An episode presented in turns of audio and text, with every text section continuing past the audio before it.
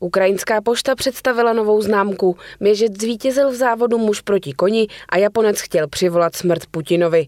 U Četkástu vás vítá Zdeněk Fučík a Martina Topenková. Pakistánská vláda vyzvala obyvatele země, aby pili méně čaje a pomohli tak národnímu rozpočtu. Vyzývám národ, aby snížil spotřebu čaje o jeden až dva šálky, protože čaj dovážíme na dluh, řekl podle pakistánských médií ministr vnitra Ahsan Iqbal. Kvůli nízkým devizovým rezervám země, které v současné době vystačí na méně než dva měsíce veškerého dovozu, potřebuje Pakistan naléhavě šetřit. Pakistan je největším světovým dovozcem čaje. Jen za loňský rok nakoupila země čaj za více než 600 milionů dolarů, což je v přepočtu asi 14 miliard korun. Popíjení menšího počtu šálků denně pomůže podle ministra vnitra snížit vysoké účty Pákistánu za dovoz. Obchodníci by podle něj také mohli zavřít své stánky na trzích již v půl devátý večer, aby ušetřili elektrickou energii. Ministrova výzva zazněla v době, kdy pakistánské devízové rezervy nadále rychle klesají. Zhoršující se situace tak vytváří tlak na vládu, aby snížila vysoké náklady na dovoz a udržela finanční prostředky co nejvíce v zemi. Žádost o omezení pití čaje se v Pakistánu rychle rozšířila také na sociálních sítích. Podle online reakcí ale mnozí pochybují, že vážné finanční problémy země lze vyřešit pouhým vyřazením čaje z pitného režimu v Pakistánu. Pakistánské devizové rezervy klesly z únorových přibližně 16 miliard dolarů na méně než 10 miliard dolarů v prvním červnovém týdnu, což sotva stačí na dvouměsíční pokrytí veškerých provozních nákladů. Minulý měsíc navíc úředníci v Karáčí omezili dovoz některého postradatelného luxusního zboží v rámci snahy o ochranu finančních prostředků. Pakistánská hospodářská krize je velkou zkouškou pro vládu Šahbáze Šarifa, který nahradil ve funkci premiéra Imrana Chána, jemuž parlament v Dubnu vyjádřil nedůvěru. Krátce po složení přísahy obvinil šarif odstupující vládu ze špatného ekonomického řízení země a prohlásil, že navrácení ekonomiky do správných kolejí bude pro jeho vládu velkou výzvou.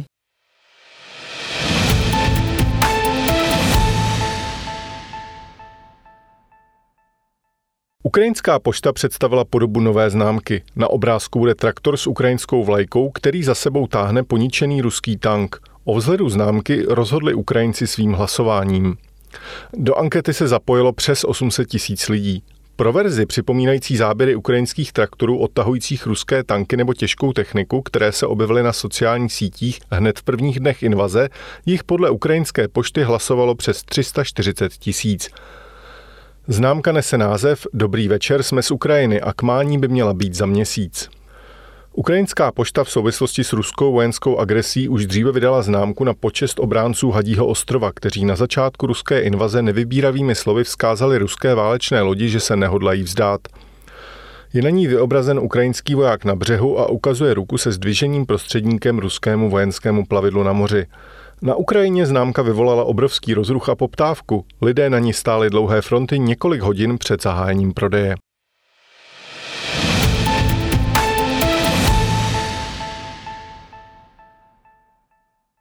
Na zhoršení kvality spermatu a poklesu mužské plodnosti se z běžných látek nejvíce podepisují plasty, dioxiny a paracetamol, který je běžnou součástí léků proti bolesti. Zjistila to nová studie vědců z univerzit v Londýně a Kodani, která vyšla v časopise Environment International.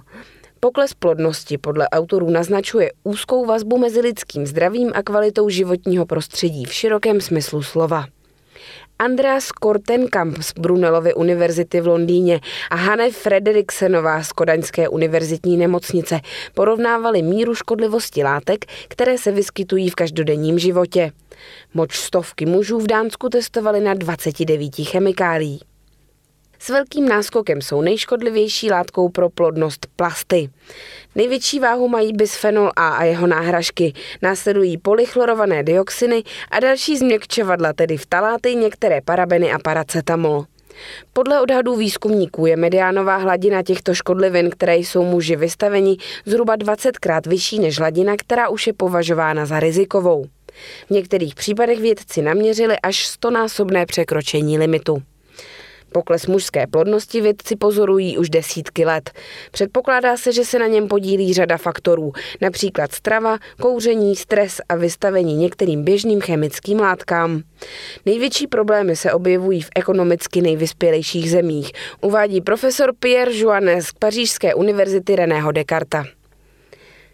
Z výzkumu, který provedl tým Shany Svenové z New Yorkské univerzity a který byl publikován v roce 2017, vyplývá, že průměrná koncentrace spermií u mužů ze západních zemí klesla v letech 1973 až 2011 z 99 milionů na 47 milionů spermií na mililitr. To představuje pokles o 50 až 60% za méně než 40 let.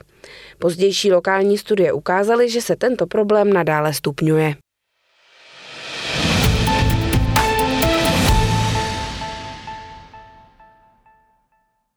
Běžec Ricky Lightfoot se stal třetím člověkem od roku 1980, který vyhrál závod muže proti koni.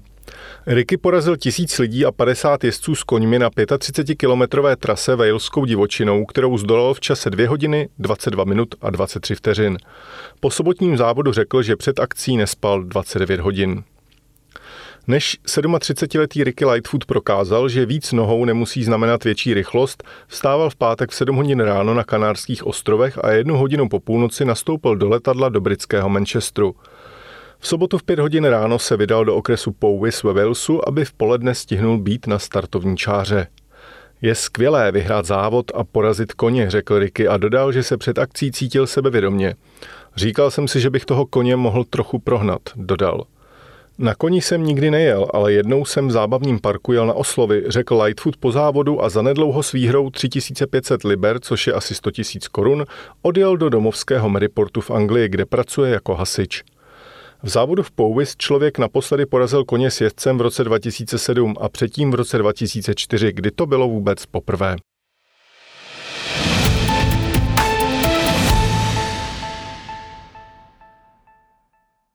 Známá plovoucí restaurace, kde si na kantonské kuchyni a mořských plodech pochutnávala britská královna Alžběta II. i americký herec Tom Cruise, byla tento týden odtažena od břehu Hongkongu. Osudnou se pro ní stala pandemie covidu. Extravagantní plovoucí restaurace Jumbo, podobající se čínskému císařskému paláci, patřila k největším turistickým magnetům Hongkongu. Od roku 1976 přijala podle AP přes 30 milionů hostů, kteří se ke jejím branám dostávali přívozem. Uvnitř třípatrové restaurace kotvící v hongkongském přístavu Aberdeen v jednu chvíli mohlo být na 2300 návštěvníků. V roce 2020 byl ale podnik nucen zavřít kvůli pandemii nemoci COVID-19 a veškerý personál byl propuštěn. Mateřská společnost Aberdeen Restaurant Enterprises sdělila, že se restaurace stala finanční zátěží, protože na její údržbu byly dál vynakládány miliony hongkongských dolarů. Nepředpokládáme, že by plovoucí restaurace Jumbo mohla v brzké budoucnosti obnovit provoz, konstatovala mateřská firma. Hongkongská správkyně Kerry Lemová již dříve odmítla, že by restauraci mohla finančně pomoci vláda, ačkoliv ji část zákonodárců k záchraně této pamětihodnosti vyzývala. Někteří obyvatelé Hongkongu vzpomínali na časy, kdy byla restaurace Jumbo na vrcholu slávy a litovali, že z města mizí. Na opulentních hostinách se v plovoucí restauraci podávalo například pečené salátko, humři či polévka z ptačích hnízd, která je čínskou lahůdkou.